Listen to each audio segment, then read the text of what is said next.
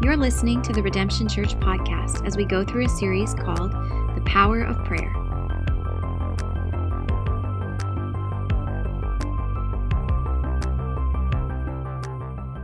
All right, guys, we are going to study in our Bibles tonight about prayer. As we move into this 21 day fast, there are four Sundays uh, involved here, and each Sunday we're going to be talking about prayer. And uh, tonight, specifically, we're going to be talking about victory in prayer. Uh, so we're going to start off uh, just really talking about the way that God answers our prayers. Uh, Pastor Daniel will talk about a couple of other things like persistence in prayer and, um, you know, uh, some other things that are very valuable, even to the simplicity of how to pray. How do we pray? Um, so, um, but tonight we're going to talk about victory in prayer because I think it's important for us to remember and know as we look at the scripture that the battle belongs to the Lord and the victory has already been won. Right? Now, here's the reality the war is won, but there's a lot of battles along the path for you and I. That's the reality. The war over sin has been done, it's finished right? And if you'll remember uh, in that last teaching from the summer se- series, that word tetelestai, okay, that it is finished. The last stroke, the, all of the things that we went through about it is finished. It's done. It's paid in full. The, that mortgage deed has been stamped. That banknote has been stamped. It's over. It's over. That's all been done. But you're still fighting, aren't you? You're still fighting. And so uh, they talk a lot, and I don't know, maybe some of you guys who grew up uh, in church have heard uh, Canaan, okay, as a model of what heaven will be like.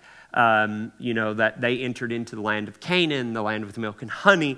But the reality is, is Canaan is what the Christian life will be like. Abundance of blessing, abundance of amazing things but there's a battle every single day. And that's the way the Israelites existed in Canaan is they were constantly fighting for land. They were constantly battling, allowing the, the ways of the enemy to infiltrate. And God said, Get all these things out of here. I want them all gone. And they said, Well, but these things are okay, right? I mean, these, they seem like nice people. He's like, Kick them out. And they said, Well, we can leave a few of them, right? And so that is really and truthfully, when we talk about Canaan, uh, the promised land, it's, I believe, that it is more of our daily walk with Christ as we become believers. And in the midst of our daily walk with Christ, we pray. We pray. And those battles that we fight oftentimes depend on our prayer life. And that's what you see in Scripture okay? And so we're going to talk about that. Uh, I don't, we didn't do slides tonight, so you can listen, follow along if you have your Bible or your phone app. Uh, we're going to be in Ephesians chapter 6, starting in verse 10 uh, in your Bible or there on your phone app. Uh, so I'm going to pray for us, and then we are going to jump right into the scripture and talk about this. And uh, a beautiful passage of scripture from the Apostle Paul. Lord Jesus, we thank you, Lord God, you are so faithful. You are so uh, amazing and true. And we just trust that you will be with us, that you will guide us, that you will direct us. Lord, we know that, uh, Lord, we know that you have called us here uh, to Redemption Church. We know that uh, you've placed Pastor Daniel and his wife and family here. Lord, and that means you want to do something. And we just trust you for that, Lord. So, Lord, we ask that you would guide us tonight in your word and that you would bless each of us uh, with your spirit, just being filled, Lord, and understanding more about you and how to connect more with you through prayer. And, Lord, to get those victories um, in prayer. So we thank you, Jesus. We love you and we praise you. In your name we pray. Amen. All right, Ephesians chapter 6. And you guys know this passage of scripture. Some of you may even have this passage of scripture memorized, right? Put on the full armor of God. You guys know that passage of scripture, right? Everybody knows the passage of scripture. It says, finally, be strong in the Lord in the strength of his might. And this is the ESV version. It says, Put on the whole armor of God that you may be able to stand against the schemes of the devil. For we do not wrestle against flesh and blood, but against the rulers, against the authorities, against the cosmic powers over this present darkness, against the spiritual forces of evil in the heavenly places. Therefore, Take up the whole armor of God, that you may be able to withstand in the evil day, and having done all, to stand firm. Stand there, having fastened on the belt of truth, having put on the breastplate of righteousness, and as shoes for your feet, having put on the readiness given by the gospel of peace.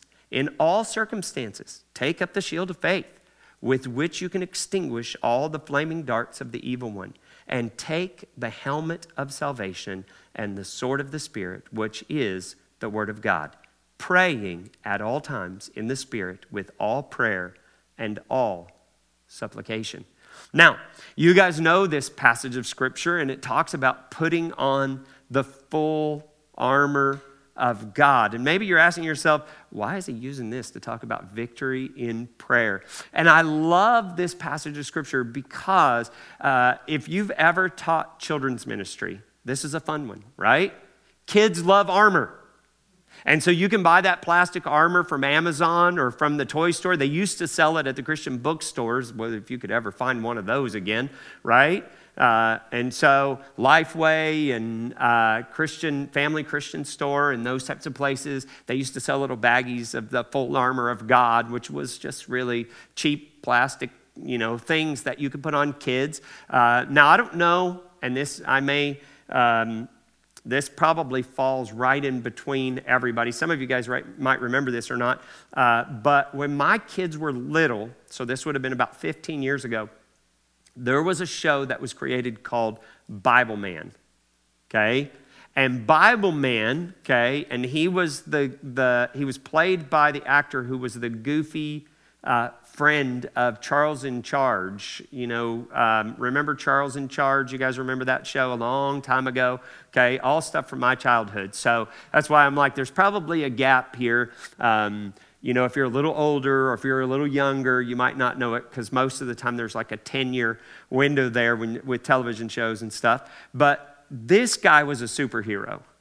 And there were certain things like pride and those types of things that if he got those things, they would start to make him weak and he would fight them with the word of God. But he would put on this armor and he would do all of this stuff. And so when you think about these passages of scripture, you think about putting on all this armor right? And so the Bible's very clear. It says, Take therefore the whole armor of God that you may withstand the evil day, having done all, and stand firmly. Stand there, the belt of truth, right? The belt of truth. Okay, we know that Jesus Christ is the truth. I am the way, the truth, and the life. Okay?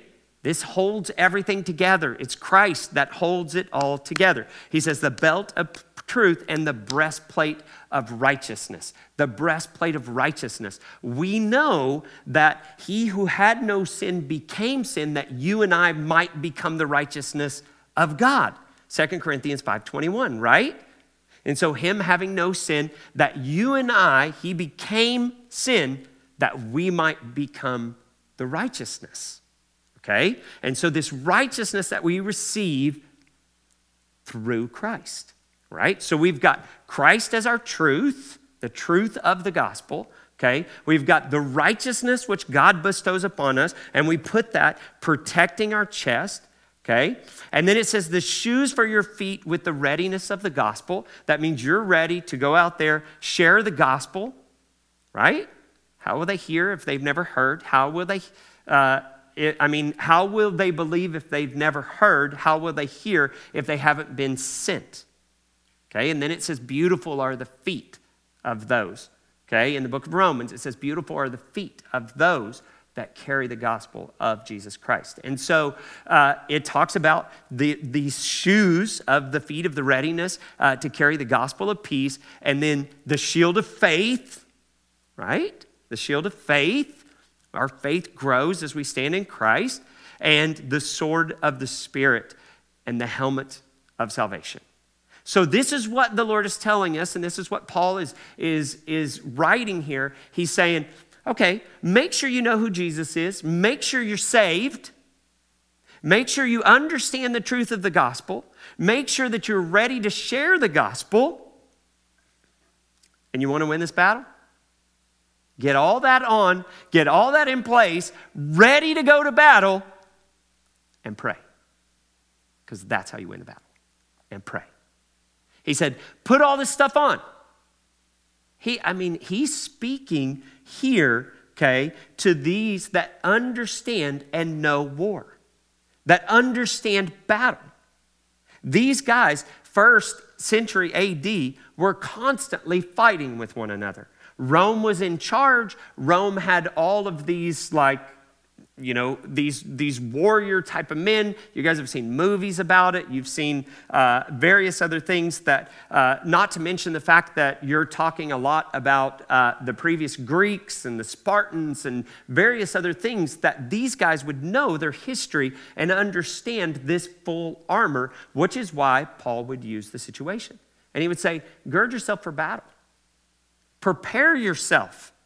Get ready for the most fierce battle you're ever going to fight and get on your knees and pray. And get on your knees and pray. It's really interesting. If you guys remember the book of Revelation, when Daniel shared in the book of Revelation, in Revelation chapter 19, it says in Revelation 19, as the rider on the white horse, who we know to be Jesus, right? It says that his name is the Word, the Lord of Lords and the King of Kings. Okay? It says that there is an army behind him. An army behind him, also dressed in white. Many believe the church, having been raptured and now coming back with him, all prepared for battle, riding on horses, coming down with the Lord. And we talk about the Battle of Armageddon. And what happens? They get here, the Lord opens his mouth, Satan is bound, and the Lord takes over. Right? They got all prepared for battle and never fought. Because the truth is is that fighting happens in the spiritual realm. It happens in Christ. Maybe you're experiencing a physical thing here. Pray about it. Pray about it. Now, does that mean I can simply pray about it and forget about it? Absolutely not. By no means. Right? By no means should we pray about it and forget about it. But here's the reality there are things that God calls us to do, to be diligent about things. Maybe it's a job.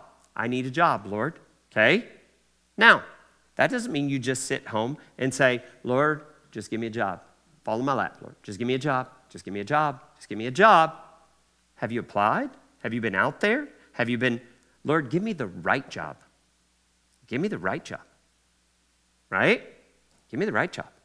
Give me the wisdom to know what I'm supposed to be pursuing. These are the things that we should be praying. God, I put out about 20 applications because I need a job. Right? I qualify for 10 of them. Lord, give me the job you want me to have that I can be the influence that you want me to be. Put me near somebody that needs to hear the gospel. Maybe even if it's not the jo- exact job that I want out of those that I applied for. These are the types of things that we should be praying for. Not sitting at home going, Lord, just give me a job, give me a job. Well, you haven't done anything. You haven't done. Like, there are, you got to put on that armor. You got to prepare yourself and hand it over to the Lord. I've done what I can do but the battle belongs to the Lord. These things are fought in the spiritual realm, even things that are very physical. Okay? Maybe it's a relationship that you're dealing with. Maybe it's a sister, a brother, a parent. And you, you do the best that you can do. The Bible says, do your best to live at peace with all men as long as it's within your power to do so. The Bible, they're understanding that there are times when there are relationship conflicts that are not within your power to fix. And then give it over to Jesus and say, Lord, This person has issues with me. I turn it over to you. I love them and I pray for them. I pray for them. It's the hardest thing to do is to pray for somebody that you have severe conflict with or somebody that's hurt you and to pray for them and say, Lord Jesus, I pray. My heart wants me to pray that they run their truck into the, the ditch, but I don't pray that. Lord, I pray that you would help me forgive them. And Lord, I pray that you would bring them to repentance and that they can know you and walk with you and be right with you, Lord. Even if our relationship can never be right again. Mother, sister, brother, even if your earthly relationship is not healed, we should be praying that God would make them right with Him. Our prayer should be for their salvation, for their repentance. Many of us have been hurt by people in the church, by people who proclaim themselves to be Christian and then do horrible things. You're like, what? Uh, that's not supposed to happen.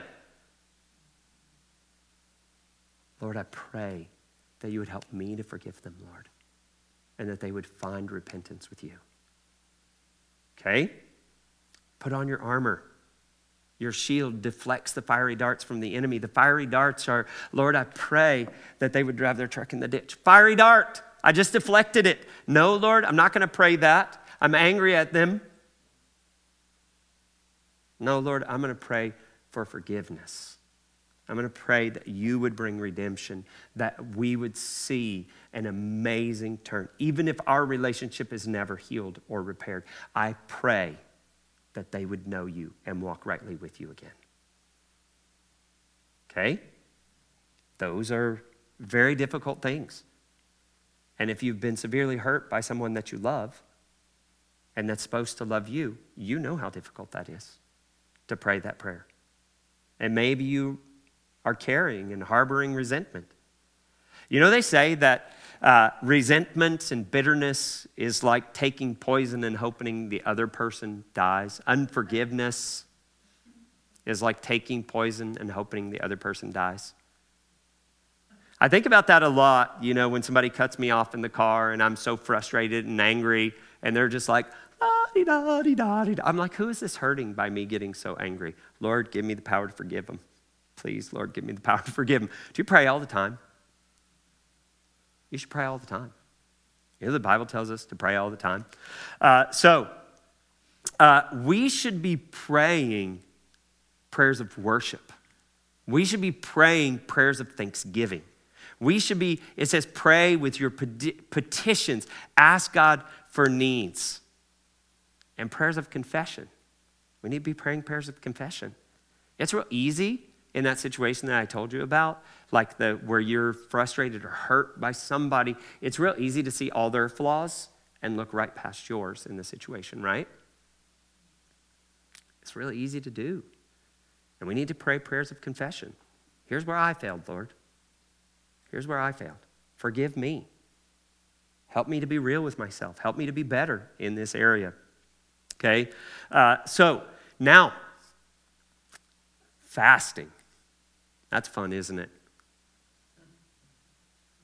It's not. Okay, so if you thought you were unspiritual because you were like, oh, I don't want to fast. I don't know. I don't know. Anybody want to share what they've been thinking about fasting for? This is a participatory lesson tonight. Anyone want to share what they, uh, if you're fasting, okay, you can fast from food. And I highly encourage that, at least for a day or two during this 21 days. There is, it is different fasting from food than fasting from television or fasting from other things like that. Okay? If you're fasting uh, from things, it should be something that's going to be a struggle for you, something that's going to be a sacrifice for you. Okay?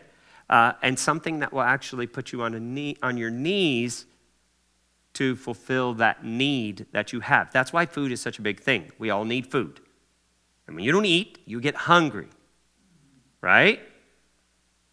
And you're like, Lord, satisfy my hunger, please. okay? I don't want it to be such a big distraction that I can't pray. I don't know if you've ever had that experience. You're fasting and you, you end up like so distracted by a headache or something like that that you're like, I can't, I can't even pray. I'm so distracted by it, right? Sometimes we just need to battle through it. Sometimes we just need to battle through it. Anyone want to share what they're thinking about fasting from? Bread? Really? I love bread. Uh, I love bread, right? Uh, they made this little meme recently. It's been a while ago, actually, probably five or six years ago, of Oprah uh, saying she loves bread. And it's like she just goes on and on, and bread just starts piling all around her. And it's, I love bread, right? Because bread is wonderful, it's delicious. And it's hard to go without. And you realize how much you depend on bread and you eat bread every single day, and it becomes such a huge part of your diet. Okay, fasting from things like that becomes really interesting. But here's what I want to encourage you before I fall off my chair. Uh, here's what I want to encourage you, okay? Right? Make sure that if your fast from food even has physical benefits for you, personally, bodily, that it's a spiritual fast and not just a health fast. Okay? So it's very easy in our culture today because what they found is, and this is the joy of Scripture, uh, the things that God tells us to do on a regular basis just happen to be really healthy for us as well. Uh, so fasting is really good for you. And if you know anything about today's culture and, and how to, uh, like, the, the like losing weight and maintaining weight off and these things, one of the big things promoted right now is intermittent fasting. You don't eat until noon, and you can't eat after 8 o'clock in the evening. It's supposed to be one of the healthiest ways to live. And some people say, well, you eat for 48 hours, you don't eat for 24, and you do these 72 hour windows. That's another way to intermittent fast. Um, and so, all of these types of things, but they're purely for health reasons, they're not for spiritual reasons. And when we talk about fasting scripturally, we talk about doing it for spiritual reasons. Okay? Uh, so, uh, I always try to fast from food um, at least a few days during the fast, and then I usually fast from uh, the brain sucker um, that I call my iPhone that will quickly absorb an hour to two hours of my day looking at somebody's goofy video of a dog or Oprah saying, I love bread, when it really has no relevance whatsoever to my life. Right? I mean, seriously. Have you ever gotten lost? Just scrolling through Facebook or Instagram? I can still say Facebook in this crowd because you guys know what that is. I say that in my classroom, and people are like, Facebook? What? I mean, I know what it is. I think my mom has an account, or my grandma. I'm not sure. Right? It's for old people, right? So I can still say that in this crowd, and you guys got it because Facebook's been around for a long time. Uh, but I want to tell you a little story because um, I love stories. Uh, and this is a story about fasting and prayer that happened several years ago. Um, so, uh, when I was in Peru uh, and pastoring the church there, I had started a youth group. Okay, we had about 10 um, youth age kids in our church. It was mostly all from one family. They were cousins and brothers and sisters and all this type of stuff. And, you know, the Peruvian families had lots of kids. So uh, just having one family come to the church, you've got a youth group almost. Uh, so, and then if they bring their cousins, you really got a youth group. And that's pretty much what it was. There were a few other kids that would infiltrate here and there. Uh, but I began to pray for them because I wanted, I noticed that they were sitting in the service and, you know, I, they were getting it. They were, but they were still like at that age, uh, kind of like a couple of our youth here that were in between the age of really being able to absorb everything in service or, or being in children's ministry. It's like, what do you do with these kids on a Sunday when there's no youth group or whatever. And so I really began to pray, Lord, give me wisdom of how to minister to these kids. I want to reach them. Not just with their, I grew up in a Christian home, I'm just going through the motions type of things. And I had seen so many teenagers fall away, I really want to see. So I began to pray, and uh, one year that we were there, I decided, uh, hey guys, uh, we are going to do a 12 hour fast. Just 12 hours. Okay? That's what we're going to do. We're going to do a 12 hour fasting and prayer. Now, of course, food is a huge part of culture in Peru. Uh, you eat a lot of food, and lunchtime is the biggest. So, fasting through lunch is a huge ordeal. Fasting at dinner, not so much. A lot of people might not even eat dinner, they eat a sandwich or something light. But fasting lunch, that's a big deal. Okay? And especially for teenagers who had never even considered fasting before. And so we decided we were going to do 12 hours of prayer and fasting, and none of them had ever fasted before, and they were very nervous about it, but they were like, okay, uh, if you want us to do this, we'll try. Okay? We'll try. And so we started, I think it was 6 a.m. in the morning uh, that we started our fast and prayer, and we were going to go to 6 p.m. in the evening okay? And my goal was to spend as much of this day with them as possible for accountability and various other reasons. And I had a couple of other guys that were willing to do this. So we asked each one of them to abstain for food for these 12 hours and to seek God for direction in their lives, to renew their spirits. Each of them had already professed Christ as their Savior. They all believed that they were saved. Uh, we decided to meet together okay, and spend as much time of this together. Uh, but we, we decided everybody needs to be there for like the last six hours, and especially the, the, the hardest part was going to be the very last couple of hours that we were going to be together because we were going to pray solidly for that time uh, in those last two hours. Now, of course, telling a 14, 13, 14 year old kid that you're going to pray for two hours straight in a church service is very intimidating to them, and they were scared to death. They're like, I don't know how we're going to do this. But, and I didn't either, knowing their age. So I brought a bunch of worship music, and I was like, we're going to play worship and then when they pray, they pray. And then we're going to play some more worship. I said, we need to be ready for at least an hour, maybe an hour and a half's worth of worship. And then hopefully we can get a half an hour of prayer squeezed in between these little worship sets, was my plan. Um, so I, I wanted to make sure that we were all together. So we, we came all together. It was the last few hours of a fast, and I asked some of the moms to get some food ready and bring it to the church uh, so that as soon as we finished together, we could all break fast together. It was like 12 hours is plenty of time for these guys had never done it before. And I'm going to tell you what an incredible time we had, right? I had prepared so much worship, but we didn't need it. I didn't need it at all. I put the chairs in a circle and we began to pray. And as we began to pray, the kids intermittently would throw a word out here two, a couple of phrases of prayer or whatever. And then I really felt like the Lord told me uh, to take a chair and put it in the center of the circle. And I put a chair in the center of the circle. And I said, if anyone feels led to come into the center of the circle, a few of us will get up and lay hands on you and pray for you. One young man, he was 13 years old, got up and sat in the center of the circle. We got up me and a couple of the other kids, even, another guy that was with us. We got up and we started praying over him. We laid hands on him. He started praying. He started sobbing and confessing sin. One after another of these kids for two hours straight started sobbing and confessing sin, and God just did some incredible, incredible work. Incredible work. It was amazing. They didn't they weren't excited about fasting and praying, but they did it. Obedience. Obedience leads to victory. Obedience leads to victory. And so we saw some really incredible things in this obedience that led to an incredible victory for these guys. The moms had set up this uh, dinner, and we prayed about an hour after we were supposed to stop.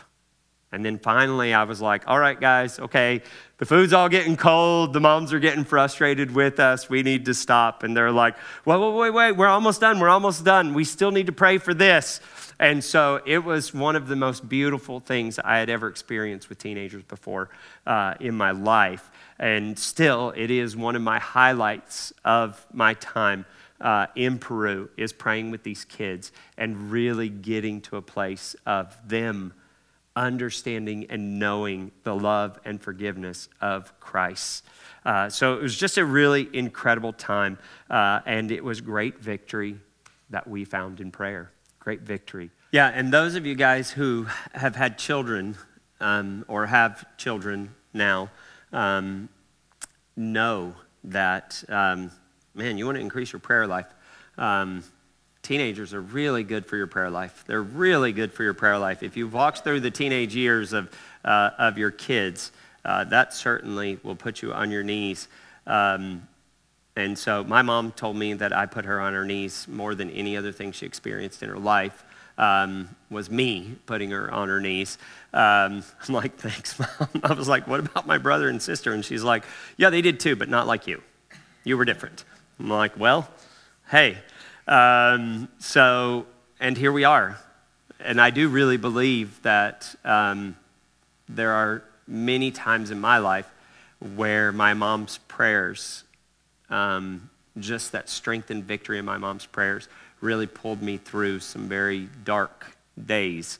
Um, and so I always look back and think about that and attribute a lot of that to her faithfulness to the Lord, because it certainly didn't have anything to do with me. He had a plan um, for my life. Um, but I do think that uh, my mom's prayers had a big influence in that part, uh, bringing me back to the Lord after straying away for a season. I want to read to you Psalm 20, and then I'll close with this. And it says, May the Lord answer you in the day of trouble. May the name of God of Jacob protect you.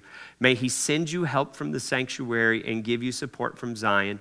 May he remember all your offerings and regard with favor your burnt sacrifices. Selah.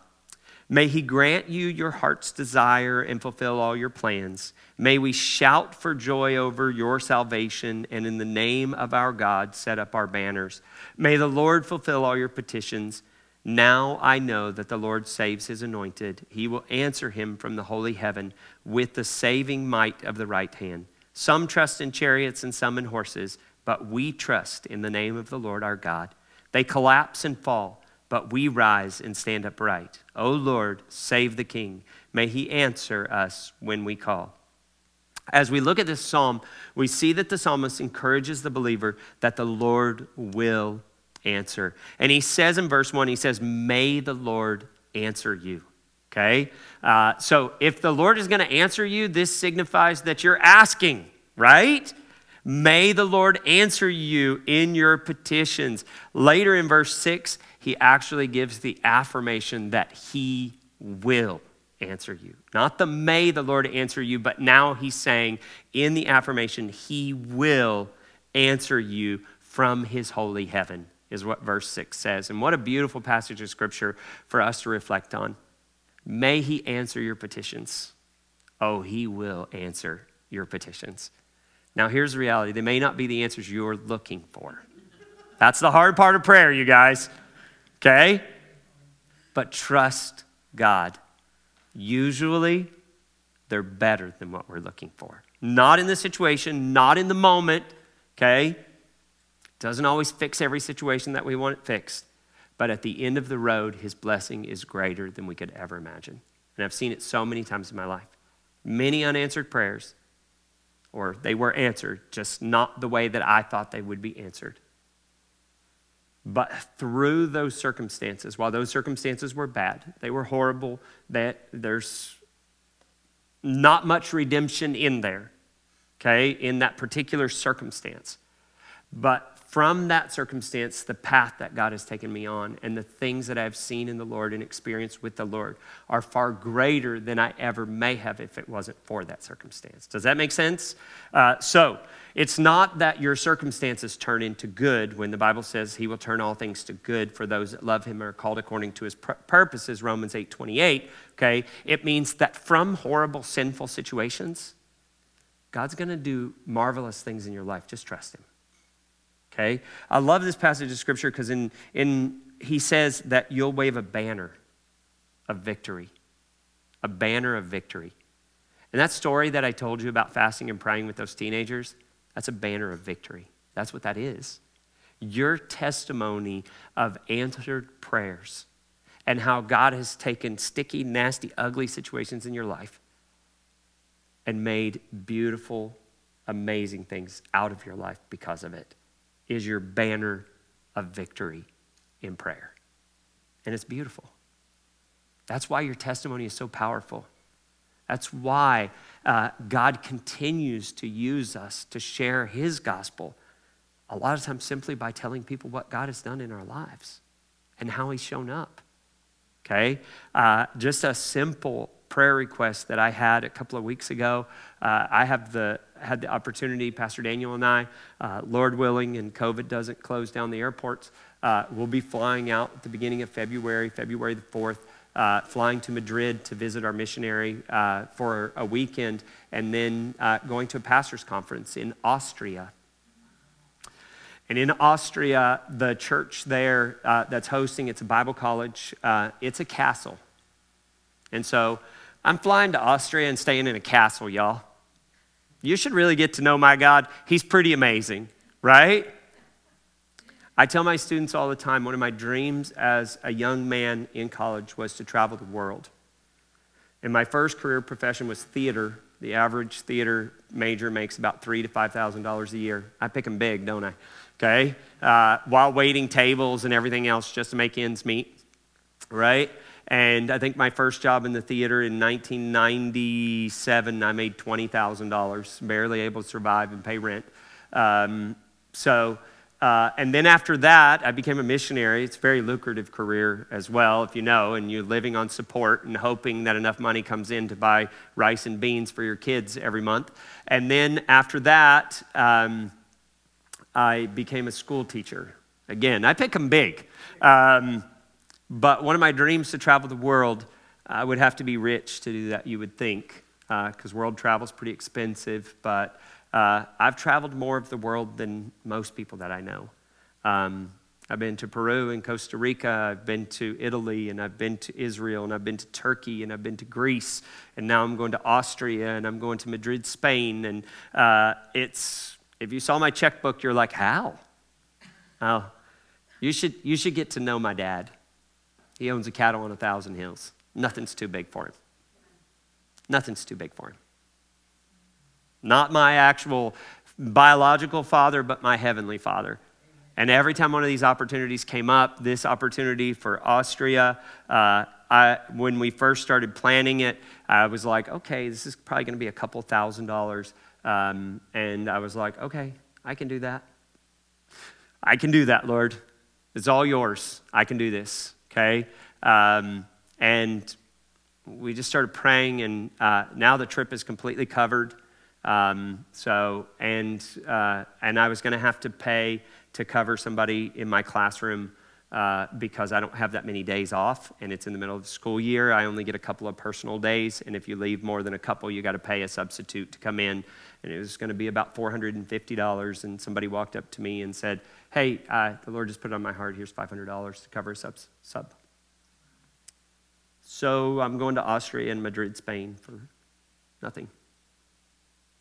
That's just the power of, of God in prayer and just trusting in Him and stepping out in faith and going, okay, okay, sure. I have a savings account, you know, for emergencies and stuff. And I'm like, ah, yeah, if I have to drain it to be able to do these things because God's calling to me this, I will. I don't care. I mean, maybe it seems foolish and irresponsible, but I just feel like if God's called me to something, I, I don't care how much money it costs, I'm supposed to go. Um, so I just see God do amazing things. 1 Thessalonians chapter 5, 16 to 18 says, Rejoice always, pray without ceasing. Do you pray without ceasing? Okay. I know a lot of times when we talk about prayers and we talk about some of these things that we're talking about, we think about prayer meetings and we think about quiet times and solitude with the Lord, and those are amazing things. But here's the reality, guys. I walk throughout my day and a situation happens. I'm like, Lord, give me the strength to deal with that. Oh, I thought about Pastor Daniel as I'm walking down the hallway at school, and I'm like, Lord, whatever reason you put him on my mind, I just pray that whatever he's doing, wherever he's at, I think about one of you guys while I'm, you know, reading a scripture or praying, and I'm like, Lord, I just pray for Sheila today. I don't know what's going on in her life, but obviously, if you put her on my mind, something's there. I pray for Brian or Mike or Jennifer or whatever. I just, I don't stop. I might be cooking. I might be reading. I might be, I just, Lord, I just do this. Lord, give me wisdom of how to deal with this situation between my kids right now. They're just bickering and fighting and is it just normal? Do I need to deal with it? Is it an issue that's bigger than I'm thinking? Right? Do you pray without ceasing? Do you give thanks in all circumstances? There are so many things that happen throughout the course of my day. I'm like, thank you, Lord. That was special. Kid shows up in my classroom and says, Mr. Shelley, I just want to thank you because what you taught me today, I don't know, it just opened my eyes. I'm like, thank you, Lord. Because sometimes you just feel like I'm not making an impact, right? Or with your own kids. When they come and they hug you and they're like, You're the best dad in the whole wide world. You're, I'm like, Thank you, Lord. Thank you, Lord. I needed that, right? And so, uh, as we move into this, guys, my encouragement for you is pray. Pray without ceasing. Seek the Lord. Sacrifice. It's not the sacrifice that God desires, it's you. And through that sacrifice of fasting, He gets your attention. And that's how that works. And that's why fasting is such a difficult discipline. I was talking to Pastor Daniel on the phone, and he's like, It's interesting, we're going to a series on prayer when prayer is so easy. I'm like, What? Say that again. Oh, prayer's so easy. I mean, you're just talking with God, it's so easy. I don't know. I, I, it's a tough discipline for me. My brain runs at a million miles a minute, and to sit and focus and pray consistently is really difficult. And I'm sure it's different for every single person, and some people are really gifted in it. But if prayer is a tough discipline for you, anytime I fast and pray, it goes better. And that discipline gets a little easier, easier in those moments. So I encourage you as we move into this take a day, take two days. Fast from something really special to you, something meaningful. Brian's going to play a song, and we're going to do communion. Um, we're going to pray and prepare our hearts. Ask God now, as we prepare our hearts for communion, what, Lord, what do you want? What do you want? What in my life has become a vice that distracts me from you? You fast from food, and that's good. But maybe you need to fast from television or social media. Whatever it is that becomes the thing that stands in the way of you spending time with the Lord. He may call you to lay it down for a couple of days and read more of His Word, spend some more time in prayer. And I pray that as these next 21 days go when you fast and pray, that that really could be part of your prayer, is that you would get caught up in His presence. That we would get caught up in His presence. We would be reminded of all those beautiful parts of God's armor that He's given us the blessed of righteousness, the belt of truth, the helmet of salvation, all of those things to prepare us that we may enter into His holy throne room because of the work that He did on the cross becoming sin to make me righteous. He didn't owe me anything, and He gave me everything. He gave me life, and even beyond that, all the things we talked about tonight abundant life, joyful life, blessings beyond my compare, the desires of my heart. That's part of that Psalm 20 things that I don't deserve any of it. But He is so good, so good. Let's pray. Lord Jesus, we thank you for the cross, Lord. We thank you for the work that you did to save us, Lord. And even tonight, as we remember your body beaten and bruised, and your blood that you shed on the cross for the redemption of my sins, of our sins, Lord. We thank you, Jesus, and we celebrate the work that you've done to redeem us. Lord, help us in these next 21 days as we begin. Keep our eyes focused on you. Nothing else but Jesus. And that we would be caught up in your presence, as that song said. That would be the cry of our heart, Lord, that we get caught up in your presence and nothing else. Thank you for the cross. In your name, amen. This is Pastor Daniel Williams with Redemption Church. Thank you so much for listening to this message. You can subscribe to this podcast via iTunes, Google Play, or YouTube so you never miss a message. The mission of Redemption Church is to pursue and to proclaim Jesus, and we would love to have you partner with us. Feel free to share these messages with your family and friends. And also, if you'd like to donate to the ministry, go to redemptiondb.com. God bless you.